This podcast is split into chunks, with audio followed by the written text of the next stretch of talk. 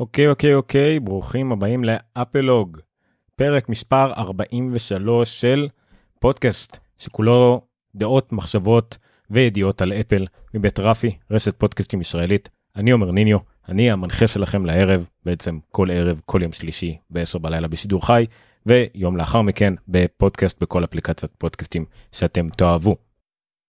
היום יש לנו לא מעט לדבר עליו, אני אחרוג מהגבול שעשיתי לעצמי של עשר עד אחת עשרה ידיעות בערך, בעיקר בגלל שיהיו תוצאות רבעוניות עם המון המון דולרים, הרבה דולרים, אבל גם ידיעות, עדכונים, שמועות, אפל טיווי וכדומה, אז אמרתי אני אשיב כמה ידיעות, למרות שעדיין יהיה לנו נתח גדול במרכז של עדכוני דוחות כלכליים של אפל, זה נשמע משעמם, אבל יש הרבה דולרים, אמרתי כבר דולרים, אוקיי. אנחנו נתחיל מיד אחרי המעברון הבא. אז השאריות שלנו, כמו שאנחנו נוהגים כבר הרבה מאוד שבועות, זה על הרכב של אפל, השמועה שמסרבת למות. אז זה באמת, זה היה ברגע האחרון, אני אפילו רשמתי למישהו בטלגרם שאני לא נראה לי שאני אפילו אדבר על זה, אבל החלטתי יאללה. ואז מיד אחרי זה הייתה עוד ידיעה שאפילו לא הספקתי להדביק פה. אז אם אתם אה, זרזים, מי שצופה, מי שצופה בנו בשידור החי, מי שזרז מספיק להדביק לידיעה ידיעה על זה שאפל משהו משהו אה, פרארי או פורש ועיצוב, אז אני אשמח. אם לא, אני אדלג על זה ואולי נתייחס לזה שבוע הבא. בכל מקרה, השאריות הן שטויוטה אה, ממשיכה אה, לעשות גלים בכל מה שקשור לאפל, דרך הידיים הכותבות של מינג-צ'י קוו. מינג-צ'י קוו הוא שוב הוא אנליסט שחייב לדווח ל... למשקיעים שלו, לחברת ההשקעות, לכל מי שמשקיע בחברת ההשקעות שלו, אז הוא כל פעם מוציא עוד דיווחים ששומע על הרכב של אפל. הדיווח האחרון מגיע שוב מיונדאי, סליחה, אמרתי טויוטה, התכוונתי ליונדאי, על כך שיש להם פלטפורמת, פלטפורמת רכב חדשה, שהם נראה לי שנה שעברה, הכריזו עליה, אי ג'י אם פי, זה בעצם הפלטפורמה שעליה בונים רכב חשמלי. מה הכוונה? הכוונה היא שזה גלגלים, עם פלטפורמה של סוללות ושני מנועים, כמו שיש בטסלה, מנועים קטנים וצירים וכדומה, ועליה בעצם יצרני רכב יוכלו לייצר רכבים משלהם, מכל מה שקשור למרכב, סלדה וכדומה. יונדאי כמובן תשתמש בזה בשביל עצמה, בשביל הרכבים בקבוצה שלה, כמו קיה וכדומה, אבל גם כנראה אה, ליצרנים אחרים. בין היתר כנראה אפל, מינג-צ'י קוו טוען שאפל תשתמש בפלטפורמה הזאת, לרכב שלה, אה, הרכבים, כל מה שקשור לתכנון הרכב והבנייה של הכל יהיה על ידי יונדאי, והייצור בפועל יהיה על ידי קיה. מה בדיוק החלק של אפל תהיה בזה? אני לא יודע. אפשר לקרוא פה בידיעה כל מיני מפרטים של הפלטפורמה הזאת, על מה שהם טוענים שיכולה להגיע אליה. בין היתר הם טוענים לטווח של שלוש מאות ועשר מיילים, שאם אני לא טועה זה בטווח הנמוך של טסלה נגיד, יגיע טעינה של שמונים אחוז תוך שמונה עשרה דקות, שוב זה נשמע לי כמו משהו קצת פחות טוב מטסלה, טסלה נראה לי טוענים ל-עשר דקות עם הסופר צארג'ר, או משהו כזה, וההצעה הכי מהירה שלהם זה אפס ל-שישים עד שלוש וחצי שניות, עם מהירות מקסימלית של מאה ושישים מיילים לשעה, זה בערך מאתיים חמישים קמ"ש. אני אגיד את האמת, בשביל רכב שאמור לצאת עוד חמש שנים, המפרט הזה נשמע לי די נמוך. ממש נשמע לי די נמוך, זאת אומרת, אם אפל הייתה מוציאה דבר כזה, הייתה מוציאה את ה-AirPods Max של, האוז... של האוזניות, הייתה מוציאה את ה-AirPods Max של הרכבים. אני לא רואה אותה מוציאה רכב, שהוא כנראה במיוחד כי הפלטפורמה הזאת כל כך הרבה השתמשו בה, שהוא יהיה ממוצע, הוא יהיה היונדאי. אני לא רואה אותם עושים את זה. עכשיו, הנה, דורון כבר הביא לנו את הידיעה הזאת, אני אנסה אה, להדביק אותה פה. אוקיי, הידיעה היא שאפל בעצם אה, סיקה, את מי שאחראי על עיצוב הפור, סליחה, פור לא אחראי לעיצוב, פורס צסיס וייס פרזידנט, מי שאחראי לשלדה של פורס, או סגן נשי שמה, שיקה אותו, אולי זה אומר משהו על מה שמתכוונים לעצב, אני לא יודע, פורס רכבים מאוד יפים, אבל שכולם נראים בערך מאוד דומה, שזה בעצם אולי מה שאפל, מתאים לעיצוב של אפל. בכל מקרה זה כנראה על הצד העיצובי, אבל בכל מה שקשור לצד המכני, אני קצת יותר פסימי, אני לא נראה לי כמו שזה מפרט שאפל הייתה משתמשת בו, אלא אם כן תצליח להוציא בו יותר על ידי מרכב אחר, או מה שזה לא יהיה. קיצור, זה רק השאריות, אני לא רוצה אפילו אה, להתעכב על זה יותר מדי. אז כן, עוד פעם מדברים על רכבים באפל. נו, מה שנקרא ביידיש, נו שוין. נעבור לדבר האמיתי, למדור האמיתי, חומרה, תוכנה ושמועות.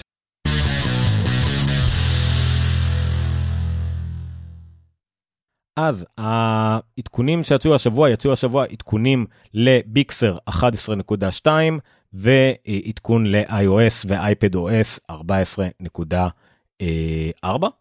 איפה אנחנו? אני לא זוכר, אה סליחה, לא, היה עדכון לביקסר אחת עשרה נקודה שתיים, אבל מה שיותר חשוב היה עדכון בטא, ארבע עשרה נקודה חמש ל-iOS ו-iPadOS.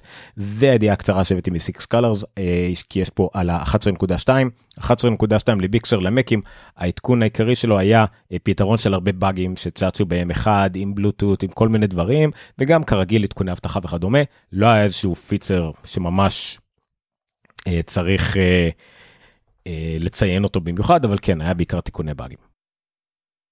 מה שכן אבל היה, היה את העדכונים של הבטאות ארבע עשרה נקודה חמש ל-iOS ו-iPadOS, ופה כבר היה חגיגה, פה כבר היה הרבה דברים לדבר עליהם. בוא נראה, נלך אחד אחד, ונקווה שלא פשפשנו שום דבר. אז קודם כל, מין עדכון כזה שכולם דיברו עליו, זה העדכון פיצר כזה של יהיה בכותרות, אפל מאפשרת לפתוח את האייפון עם Face איי די, כשהמסכה עליכם, כל עוד יש לכם שעון על היד.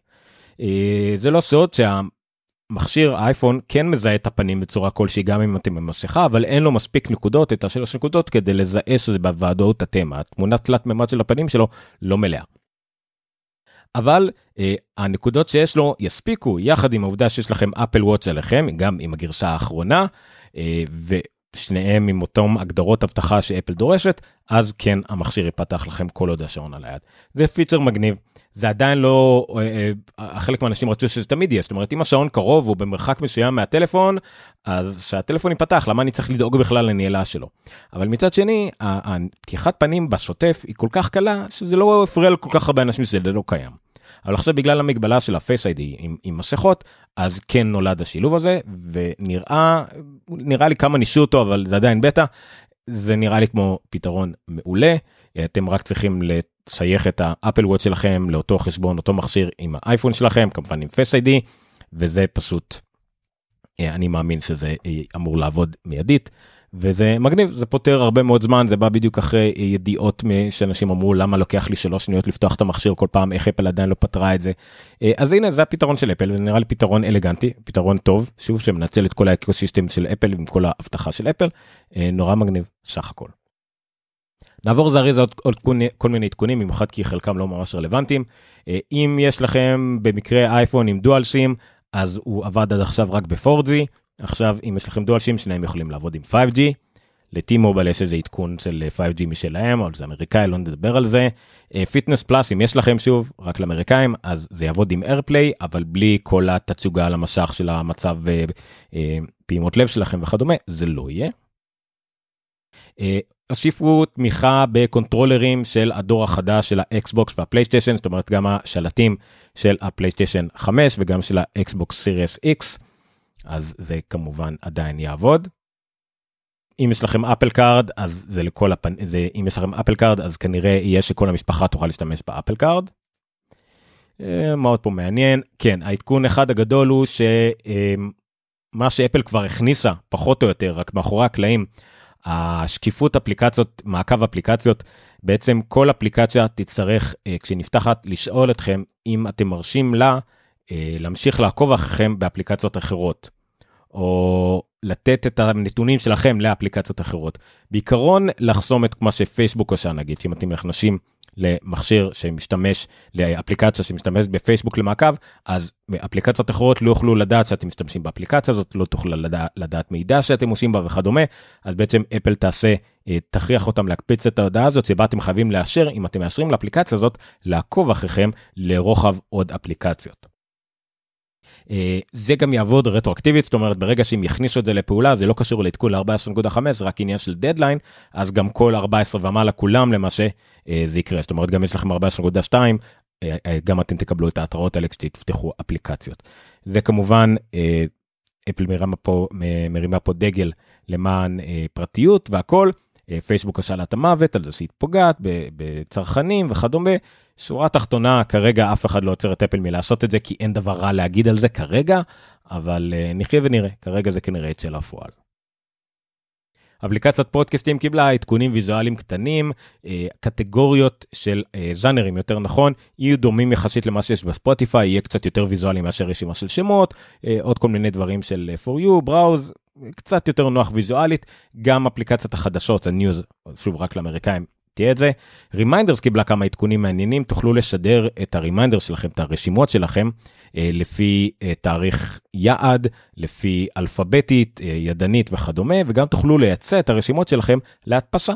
אז זה מגניב, מתברר שהרבה אנשים רצו את זה, לא חשבתי על זה, אבל זה בהחלט נשמע כמו יעיל. התראות הבטחה מיוחדות, ועוד עדכון מאוד מאוד משעשע, מי לא מכיר באייפדים שאתם צריכים או לעשות ריסטארט או עדכונים, ואז למרות שאתם עובדים עם האייפד תמיד מחובר למקלדת רוחבי, פתאום התפוח עם הפס טעינה הזה על הצד. אז אפל תקנה את זה, במשהו שכנראה היו צריכים איזה ארבע עשרה גרשאות לעשות, והתפוח יופיע עכשיו רוחבית עם קו טעינה, אם אתם התחלתם את הפעולה בזמן שהיה רוחבי. לא יודע לגבי אם זה באמצע פעולה, לא יודע אם את זה האירוסקופ או אקסלרומטר עובדים כשהוא באמצע הפעולה הזאת. אבל בכל מקרה, עדכון מוזר והגיוני לחלוטין, אפשר גם לחפש אימוג'י באייפד או אס, מה שלא היה אפשר מתברר, היה אפשר את זה רק באייפון, ועוד כל מיני פיצ'רים קטנים. אז זה העדכוני עדכונים שהיה לנו, גם קצת על ביקסר, וגם על איי או אס ארבע עשרה נקודה חמש. אני אעצור כדי לענות פה לשתי שאלות. דורון, זה לא שאלה, זה טענה, אני לא בטוח. הוא אומר ש-Face איי די לפי התיאור, זה אומר שאם המכשיר פתח עם השעון, הוא לא יבדוק את הפנים שלך. עכשיו, לדעתי, הוא בכל מקרה ידע, הוא צריך, זהו, הוא לא יבדוק את הפנים, אבל הוא כן ידע שפנים משתכלות עליו. זה לא סתם מקרה, זה לא סתם ייפתח, הוא צריך לדעת שיש מישהו מנסה לפתוח אותו, וזה לא רק על ידי האקסלרומטר של להרים את האייפון, אלא צריך לראות שמישהו משתכל, שיש איזשהו קונספט כלשהו של פנים. מי שבדק ראה את זה גם שלמשל, נגיד ב... זיהוי פנים בתמונות והכל, יותר ויותר הוא כן מזהה מסכות. אז יכול להיות שאפל שיפרו את זה, אולי גם זה יעזור עכשיו לתמונות, שכן הוא מזהה שפנים משתכלות עליו. הוא לא יזהה את הפנים, אולי בזה אתה צודק, הוא לא יזהה שזה אתה, אבל הוא יזהה שפנים משתכלות עליו, ואז הוא יצליב כנראה את המידע. כנראה.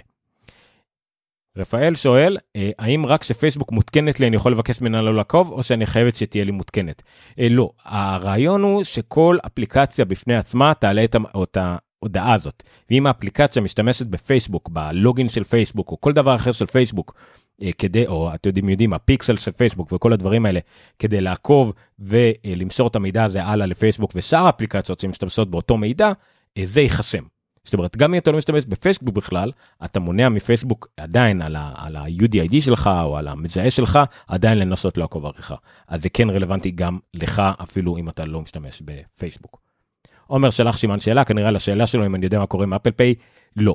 אני אגיד, לגבי האפל פיי, אני אגיד רק דבר אחד, שפרשמו בעיתונות הישראלית, היה מזמן שבנק לאומי, שם באפליקציה שלו את המונח אפל פיי, ועכשיו זה הבינלאומי ומזרחי, לא מזרחי, אוצר החייל וכדומה, אוצר החייל והבינלאומי זה אותו בנק. אוקיי, אפל פיי אנחנו יודעים שיהיה קיים, אנחנו יודעים שזה בפועל, וזה קורה, וזה יקרה, והכל, כנראה שכל מה שנשאר זה רק בירוקרטיה מאחורי הקלעים של הסכמים. כל החברות כולן מוכנות לאפל פיי טכנית, מן הסתם זה למה זה מופיע להם באפליקציות, כי הן בודקות את זה, וזה אני בטוח שזה קיים בכל העיצובים, יש כבר מוכן להכל, אז מדי פעם זה בורח להם לאיזשהו עדכון, ואז הם מוסירים את זה החוצה. זה ברור שזה יקרה, ולא צריך להוציא ידיעות על זה כל שנים, צריך, סליחה, צריך לדעת שזה קרה, אין ספק. אבל לא אגיד, אפל פיי סוף סוף מגיע, לא, זה כבר חודשים קורה. אבל זה כנראה פשוט יקרה, ויש פה איזה שהם חסמים בירוקרטיים שאני לא יודע איך לעשות את זה. אני במקרה, במקרה מכיר בכיר בבנק דיסקונט, אני לא חושב שהוא כרגע קשור לזה, ואני יטריח אותו בשעה הזאת להתקשר ולשאול אותו. אבל אולי במפגש המשפחתי הבא. אבל בסדר. הידיעה הבאה.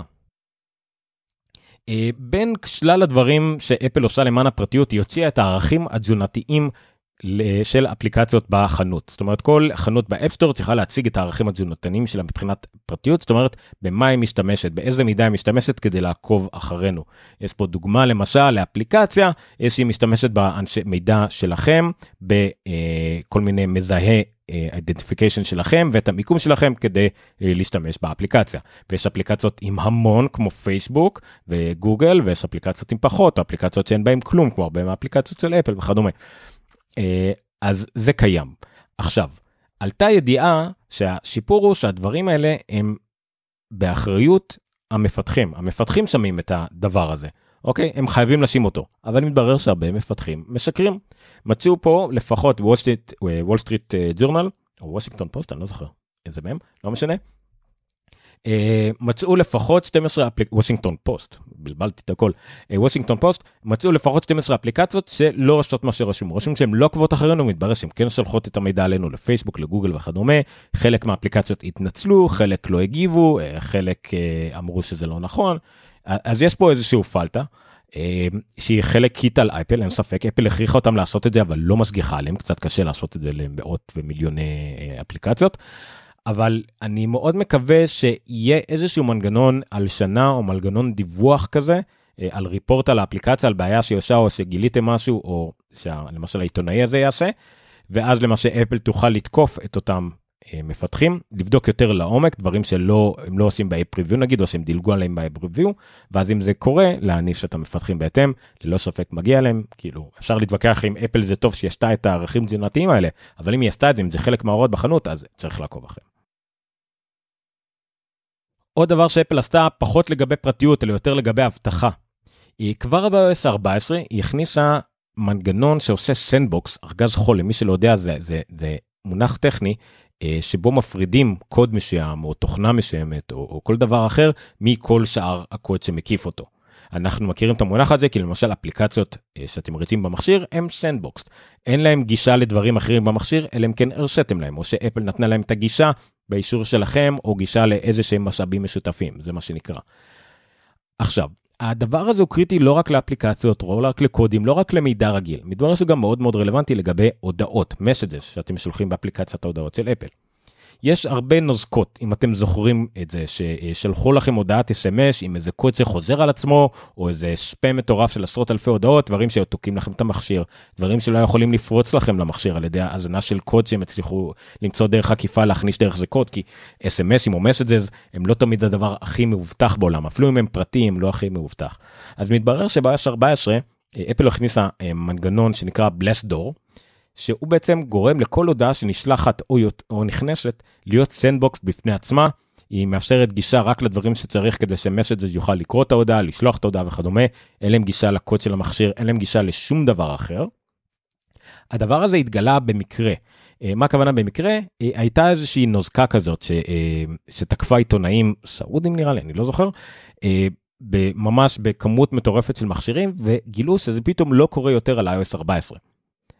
אז uh, חוקר uh, הבטחה אחד, נקרא גרוב, עם בי מוזרה כזאת, שהוא היה חלק מהצוות של גוגל שזיהו uh, נוסקות זירו דיי, הוא חקר את זה לעומק, גילה מה זה קורה, ובאמת גילה שיש uh, מנגנון שאפל הכניסה, הוא כתב על זה uh, בלוג מאוד ארוך, ומאוד מסובך טכנית, שאפילו לא ניסיתי לקרוא אותו, אבל יש בו כל מיני תרשים מזרימה, ואיך זה עובד, יש מה שנקרא I M Agent, שזה תכלס התוכנה שהיא אחראית על ההודעות, אבל בלסדור זה מה שאחראי לכל המידע שנכנס ויוצא ממנה. אם זה מעניין אתכם, זה שווה קריאה, אני לא אכנס לטכני, והוא מסיים במשהו שהוא נדיר למומחי הבטחה, הוא פחות או יותר מחמיא לאפל, הוא אומר שהשינויים האלה הם מאוד קרובים להכי טוב שהם יכלו לעשות, במיוחד בגלל הצורך שלהם לתמוך אחורה, זאת אומרת שגם מישהו עם iOSים קודמים, יוכל להשתמש במסג'ז. זה גם אומר דרך אגב, שיכול להיות שנגיד עוד שנתיים, שלוש, ארבע, זה יהיה הרבה יותר טוב, או שהם יוכלו לעשות יותר טוב, כי כל ה-backward compatibility, תימות אחורה, לא תהיה רלוונטית, כי זה כבר קיים. אז זה מעניין, ובנוסף הוא אומר, זה יפה מאוד, זה נפלא לראות את אפל שמה אה, משאבים בצד, במיוחד רק בשביל הפרוססים האלה שיכולו לעבוד, כי זה לא דברים פשוטים, ועדיין המכשיר יעבוד כמו שצריך, וזה יהיה שקוף לא משתמש, אבל עדיין יש פה הגנה על המכשיר אה, עצמו, על הקוד שלו מההודעות זדוניות. מעניין.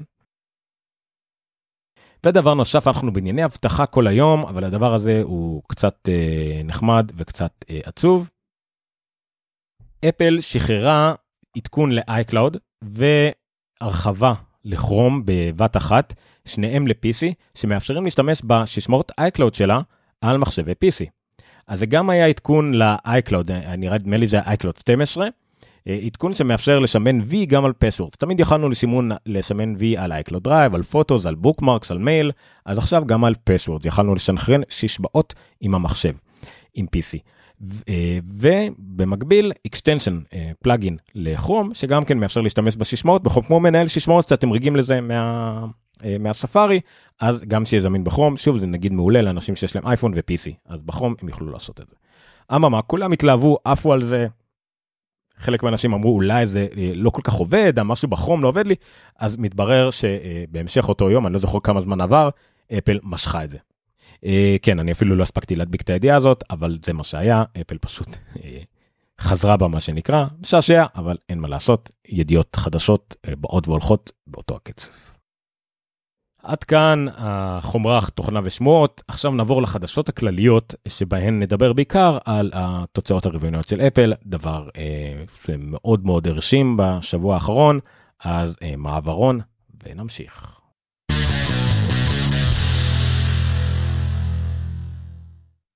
בחדשות הכלליות של השבוע, הדבר שעמד במרכז זה הדוחות הרבעוניים של אפל. כל רבעון אפל מדווחת על התוצאות הרבעוניות שלה, כמה היא הרוויחה בכל אחד מהסקטורים שלה, והרבעון הזה התברר להיות הרבעון הכי גדול בהיסטוריה של אפל.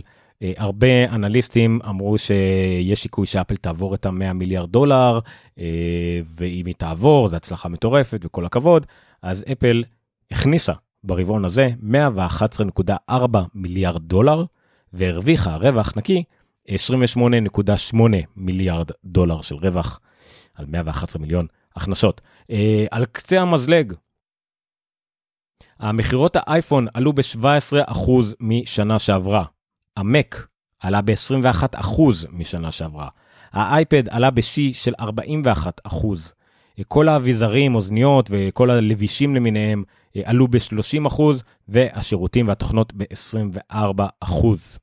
עוד כל מיני נתונים שטים קוק ציין, לאפל יש עכשיו אחד נקודה שישים וחמש מיליארד מכשירים פעילים, באותה זמן שנה שעברה היו אחד וחצי מיליארד, מתוך ההכנסות של אפל ברבעון הזה, חמישים ותשע אחוז היו מהאייפון, זה עדיין נתח ענקי, אבל הוא יורד קצת כל שנה, הוא יורד שזה דבר טוב, זה אומר שאפל מגוונת את המבחר שלה, שתים עשרה אחוז היו כל ה-wearables, הלבישים, האוזניות, השעון וכדומה, ארבע עשרה אחוז היו שירותים, זאת אומרת, הנתח הכי גדול אחרי האייפון, מתוך ההכנסות של אפל היו משירותים ותוכנות, זה גם הדברים שיש בהם את הרווח הכי גדול, אז, אז זה טוב. המק שמונה אחוז והאייפד גם כן שמונה אחוז מסך הכל ההכנסות של אפל, נתונים מאוד יפים. הרווח של אפל עלה ב-שישה מיליארד לעומת שנה שעברה, מי שפחות בקיא, אני משביר, משווים את הרבעונים ביחס לאותו רבעון שהיה שנה שעברה.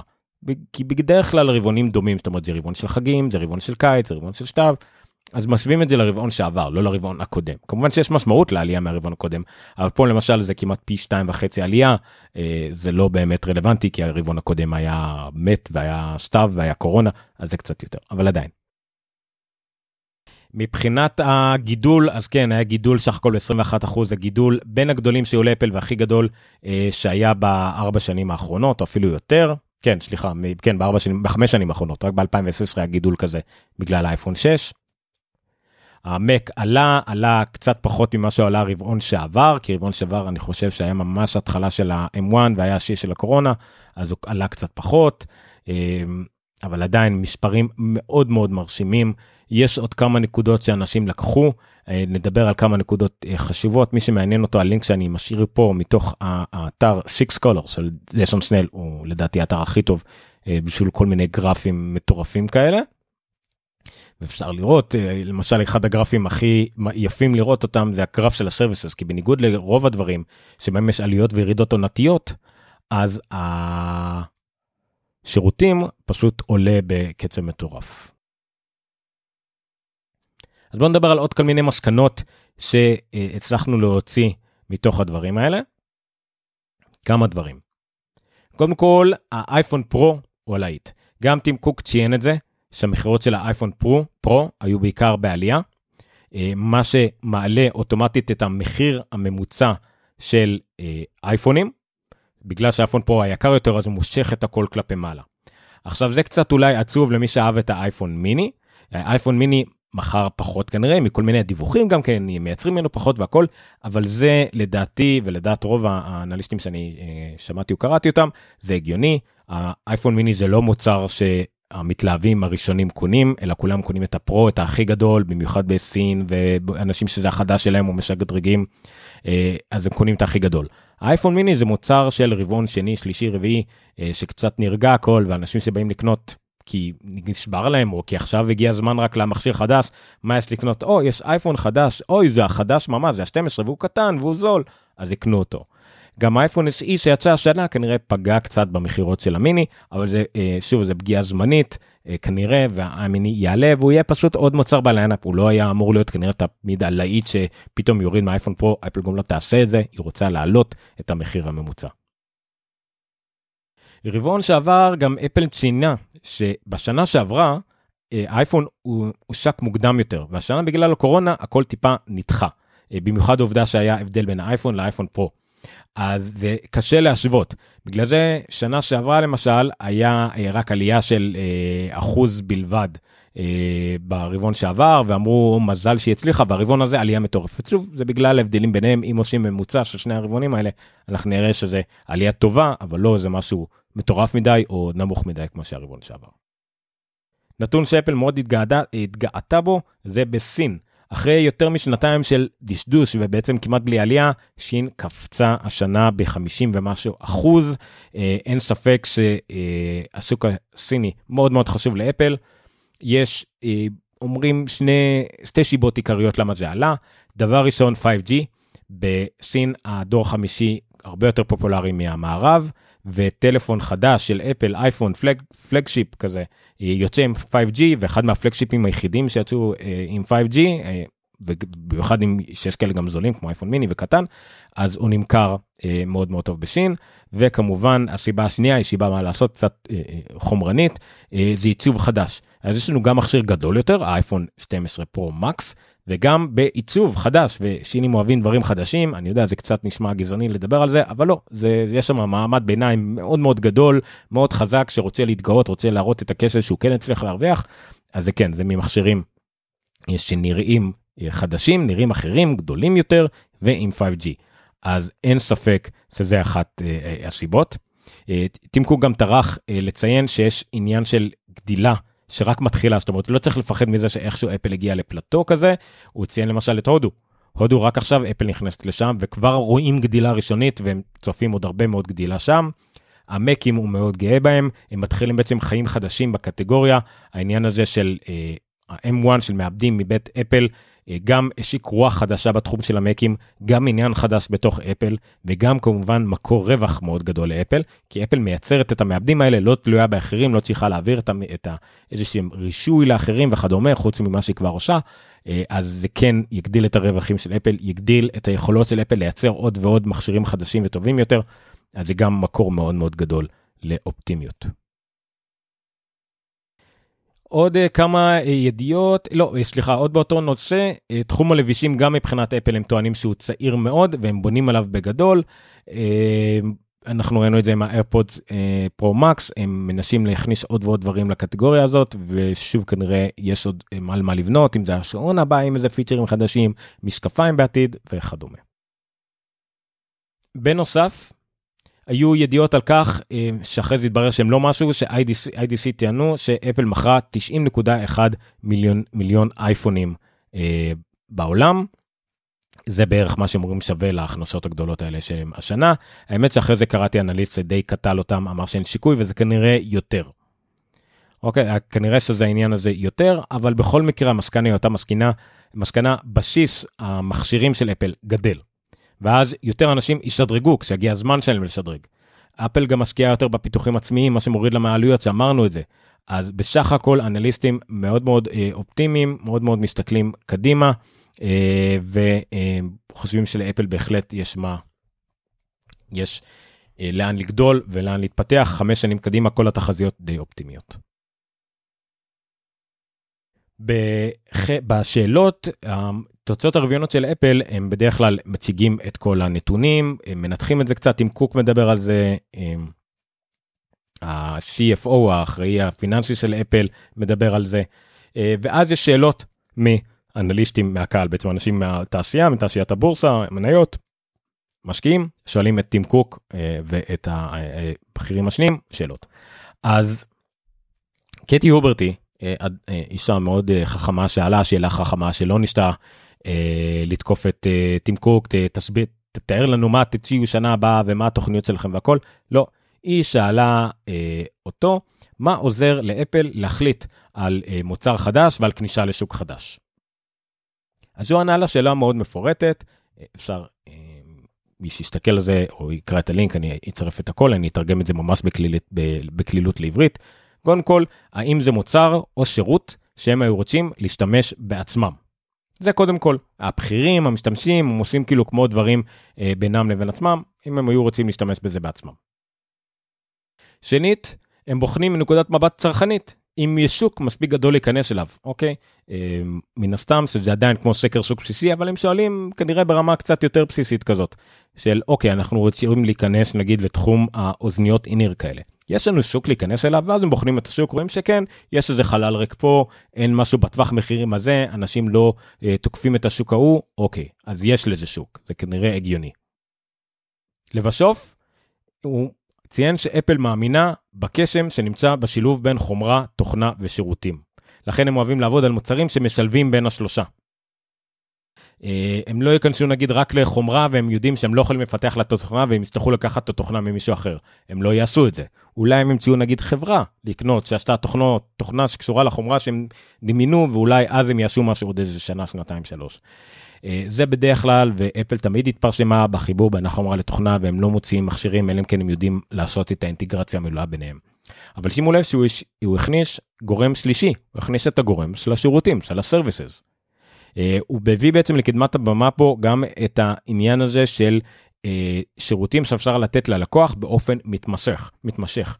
אחד הדברים הראשונים כנראה שהיו, שגם נתנו איזשהו ערך מושף למשתמש וגם הכנסות לאפל, היה אייטונס, שהם עשו את האייפוד, הם בחנו, הם מצאו חומרה של אייפוד, הם רצו לעשות נגן נייד, מצאו את השוק, מצאו הכל. תוכנה, הם בדקו שני סוגי תוכנה, בסוף אחת מהתוכנות ניצחה. הם, כשהם אמרו שהם רוצים, אוקיי, בשביל התוכנה בשביל צריכים, הם צריכים חומרה מיוחדת, הם נסעו ליפן, מצאו את הארדיסק המיוחד, לשים, מצאו.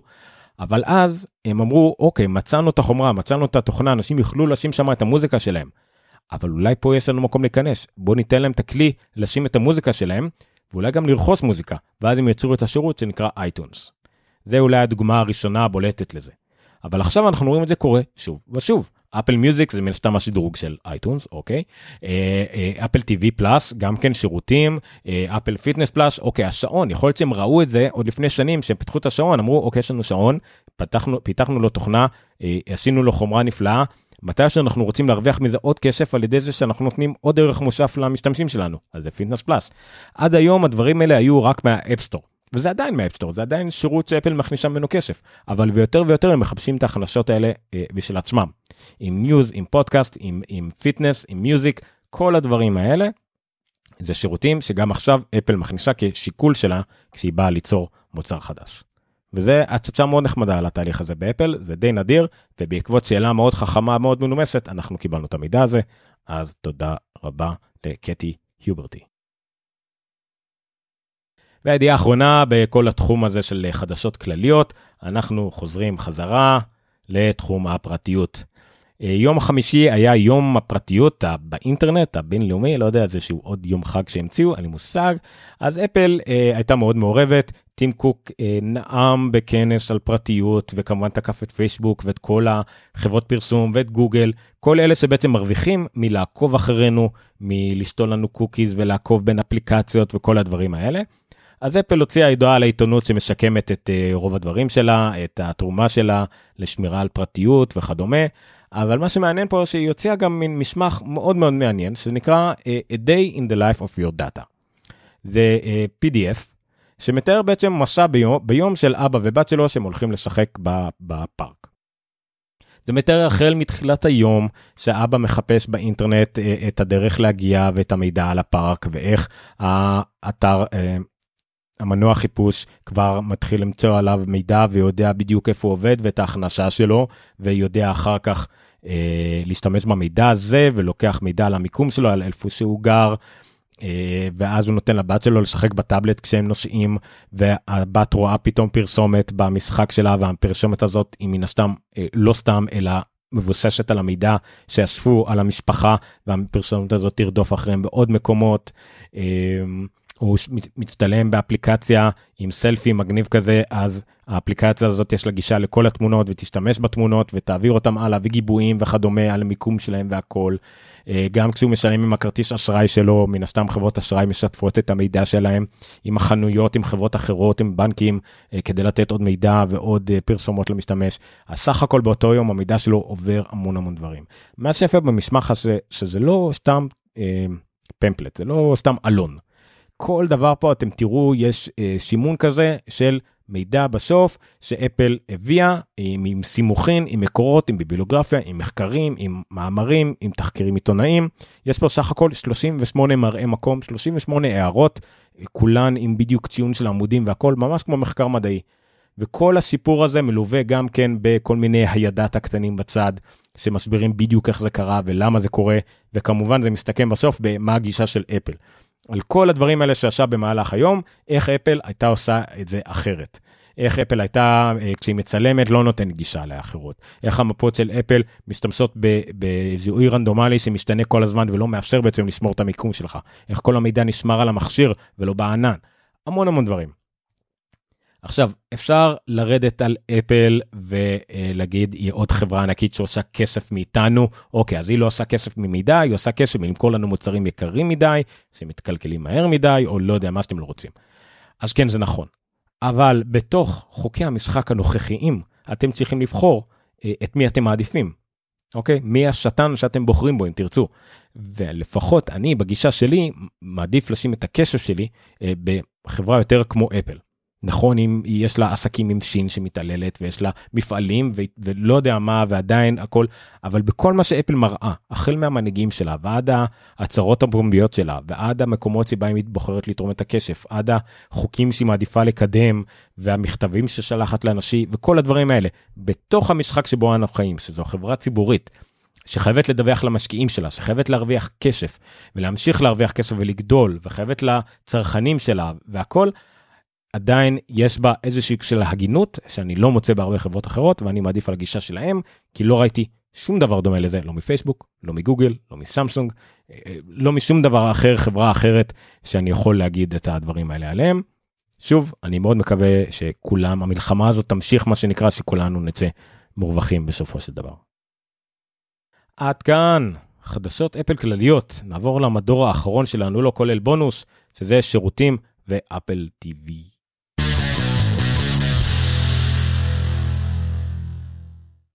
אוקיי, אפל טי וי, אני לא יודע למה זה קרה, אבל יותר ויותר אני מוצא נקודות ישראליות שקשורות לאפל טי וי פלוס. אוקיי?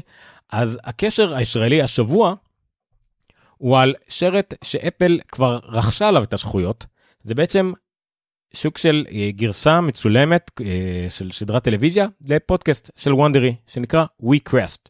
WeCrest מגלם, מגולל את השיפור של WeWork, עלייתה ונפלתה של WeWork, והאנשים שהקימו אותה, אדם ניומן ואשתו, ששכחתי עצמה, אני מתנצל, את, נראה לי רבקה, רבקה ניומן, שהקימו את WeWork, והוא שוק של נחשב מגלומן ונרסיסיסט, וההתרסקות שלו ושל WeWork בהתאם, הוא למעשה, הוא עף מהחברה, הוא נרשם בהערות לחברה כסיכון לחברה, אז העיפו אותו מהחברה, יש פה בלגן לא נורמלי, אז בעצם יהיה לזה הפקה טלוויזיונית, ידענו את זה, אבל עכשיו זה סוף סוף מתקדם, שהם גישו שני שחקנים ראשיים לשדרה, ג'רארד לטו, שגילם את הג'וקר של ה...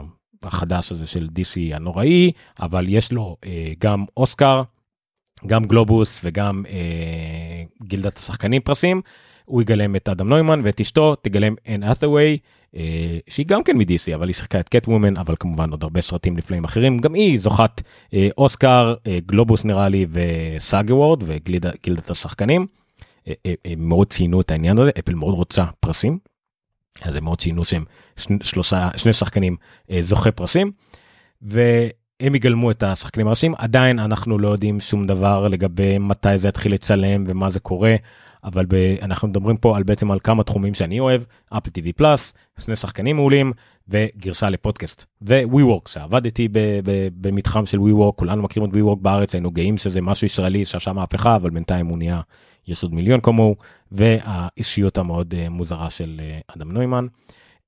מה שאנחנו לא יודעים, אם יהיה תפקיד, או מי תגלם, את עדי נוימן. אחותו של אדם נוימן, שלפחות אם אני לא טועה, הביא לי חלק מהקשב כדי להתחיל את העסק, והיא דוגמנית על כמובן, לא יודע אם היא קשורה או לא, אבל היא הייתה סלבריטי עד שאח שלה התחיל לעשות צורות. ידיעה נוספת באפל טי וי פלאס, אפל טי וי אה, רכשה את זכויות ההפצה לסרט מפסטיבל סנדנס. פסטיבל סנדנס זה כנראה הפסטיבל סרטים עצמאיים הכי חשוב בעולם. שנה שעברה נשבר שי, כשסרט מפסטיבל סנדנס נרכש לחיצה, לרכישה על ידי חברת סטרימינג בסכום שי של עשרים ושתיים וחצי מיליון דולר. הש... החברה הייתה הולו, והסרט היה פאלם ספרינגס. פאלם ספרינגס היה אמור להיות סרט שיצא לקולנוע, אבל בגלל קורונה הוא לא יצא, אז יסודר רק להולו. זה סרט עם אדם סמברג, זה סרט נפלא, אני מת עליו, למרות שראיתי אותו רק פעם אחת. ביקורות היללו אותו, כולם היו מופתעים ממנו, אז באמת השעה חי לא נורמלי, אז כולם השנה עוד יותר שמו לב לסנדנס, והיה מלחמת מכרזים על סרט בשם קודה, אפל זכתה במכרז, והיא תרכוש את זכויות ההפצה הבינלאומיות שלו ב-עשרים וחמישה מיליון דולר. מדובר על סרט שהוא חידוש לסרט צרפתי, אבל החידוש מבוצע על ידי אותם חברת הפקה, פתה ואותו במאי והכל. עלילה ממש בקצרה, זה סרט התבגרות על נערה, נראה לי גיל תיכון, י' ב' כזה, שהיא שומעת, אבל היא במשפחה של חרשים, זה גם הראשי תיבות, Child of Death, of Death, אין שם, לא יודע מה בדיוק, ילדה של הורים נכים, והיא צריכה להחליט אם היא תגשים את עצמה, או תישאר עם המשפחה שלה, Coming of Age נקרא סרט התבגרות קלאסי, שחקנית שקיבלה תשבחות, קיבל בכלל מאוד התלהבות ב... פסטיבל הזה אפל ניצחה חברות אחרות, והשרט הזה יופץ על ידי אפל. כיוון שהשרט כבר מוכן, אני לא יודע בדיוק מתי הוא יופץ, אבל זה כנראה יהיה בקרוב, זה לא שרט שצריך להפיק אותו אה, מאפס, נקרא לזה ככה. אוקיי? עכשיו, יש לנו, אה, יש לי אה, שתי דקות על עוד ידיעה נוספת, ממש טריה מהיום, אני חושב שאפילו אין לי אותה אה, מוכנה, אז עוד שנייה אני אביא לכם אותה, אה, אבל הידיעה היא אה, ממש אה, בקטנה.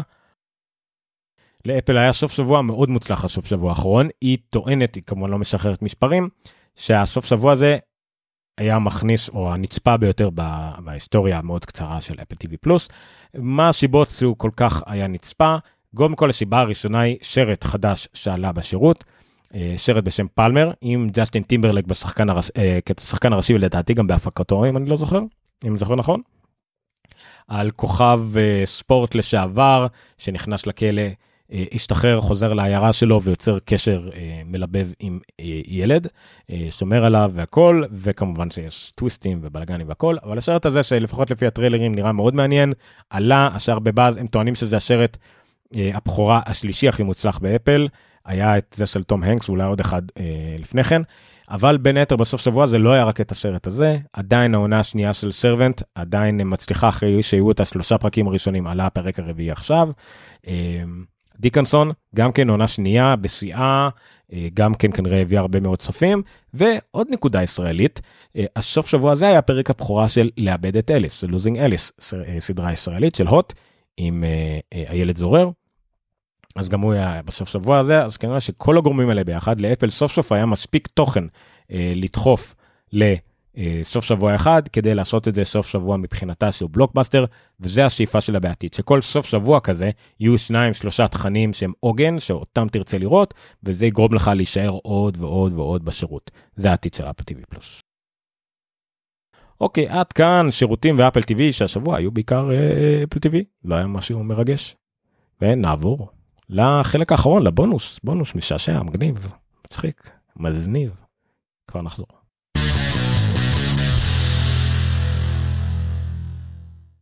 אנחנו רואים הרבה מחשבים של אפל ענתיקות, עולים למכרזים, מכרזים פומביים, נמכרים באי-ביי, אבל בעיקר המחשבים שאנחנו רואים זה אפל שתיים.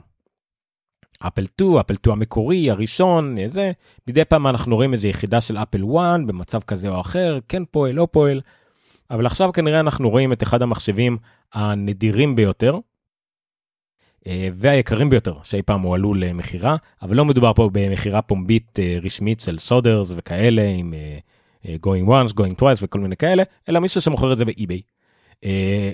אין כנראה פיקפוק על האמינות, אבל אנחנו לא יודעים אם יצליח למכור את זה או לא. בקיצור, אפל וואן, במצב מדהים, עדיין פועל, עדיין עובד, שנרכש בכמה מאות דולרים יד שנייה ב-אלף תשע מאות שבעים ושמונה, מוצא עכשיו למחירה באי-ביי ב-אחד וחצי מיליון דולר. אם אתם עושים את החשבון, זה יוצא כמעט בדיוק חמישה מיליון שקלים, אבל לא כולל ממשלוח של מאה דולר. אין כרגע בידרס, אוקיי?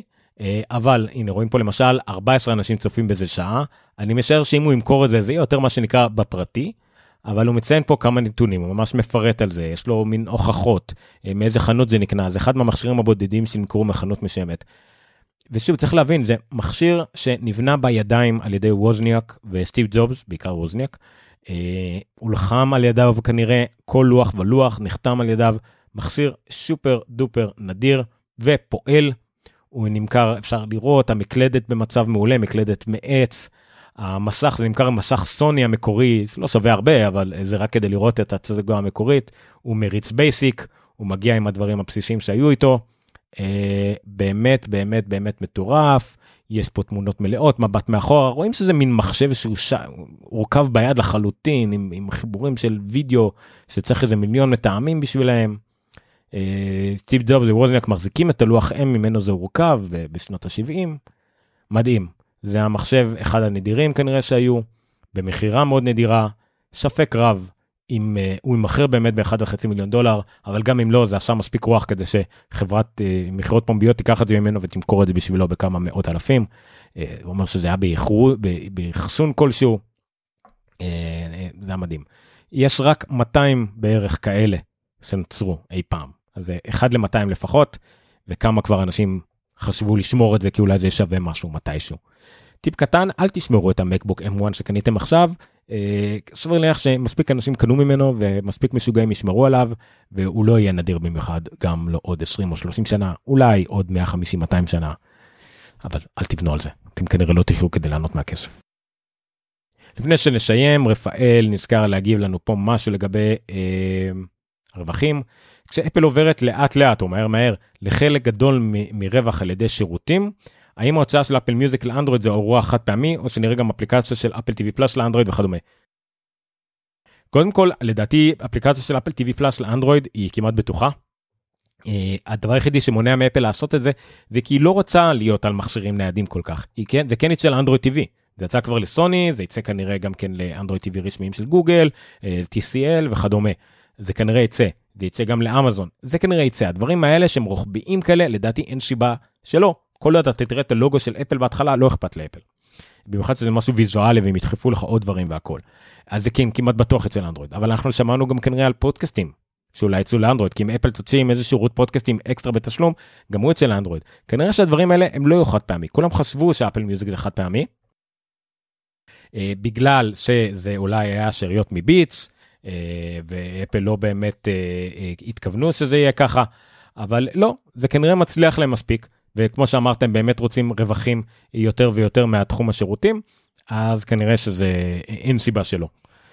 לגבי עוד דברים אחרים, אני לא יודע, לא נשאר הרבה, אנחנו רואים את הששמעות עוברות, אבל כל מה שקשור, נגיד, למערכת הפעלה עצמה, לאפליקציות עצמן, אנחנו לא נראה מעבר כזה, זה לעולם לא יקרה, המק ימשיך לגדול, האייפד, האייפון והכל, השירושים, השירותים האלה, שכנראה אפל הייתה מרוויחה להם בכל מקרה, בוא נגיד, אנשים לא יעברו לאייפון בגלל אפל טיווי פלוס, אנשים לא יעברו לאפל גם בגלל אפל מיוזיק, אוקיי, הם יתחילו מאנדרואיד, אולי שמה הם ירצו לעבור, אבל כנראה שהם לא יהיו עוברים בכל מקרה.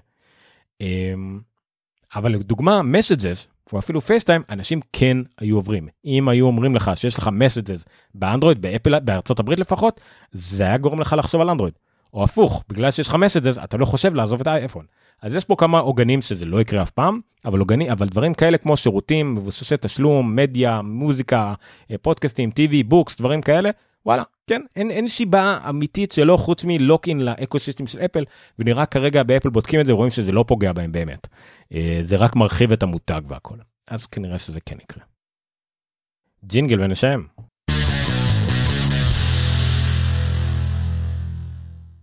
עד כאן אפלוג אפס ארבע שלוש לשני לשני אלפיים עשרים ואחת.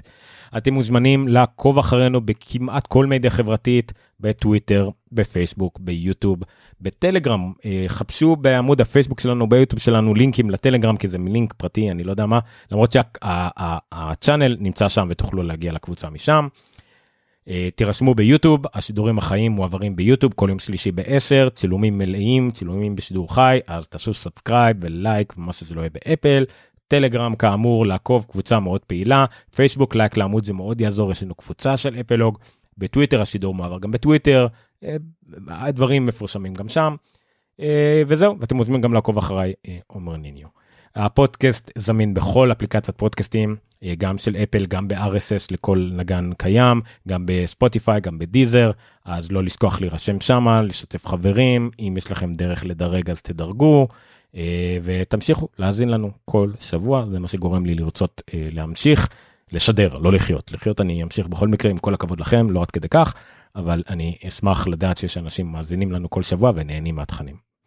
אז תודה רבה, לילה טוב לכולם, ונתראה בשבוע הבא, שמרו על עצמכם, שמרו על המשפחה, לכו תתחסנו. לילה טוב.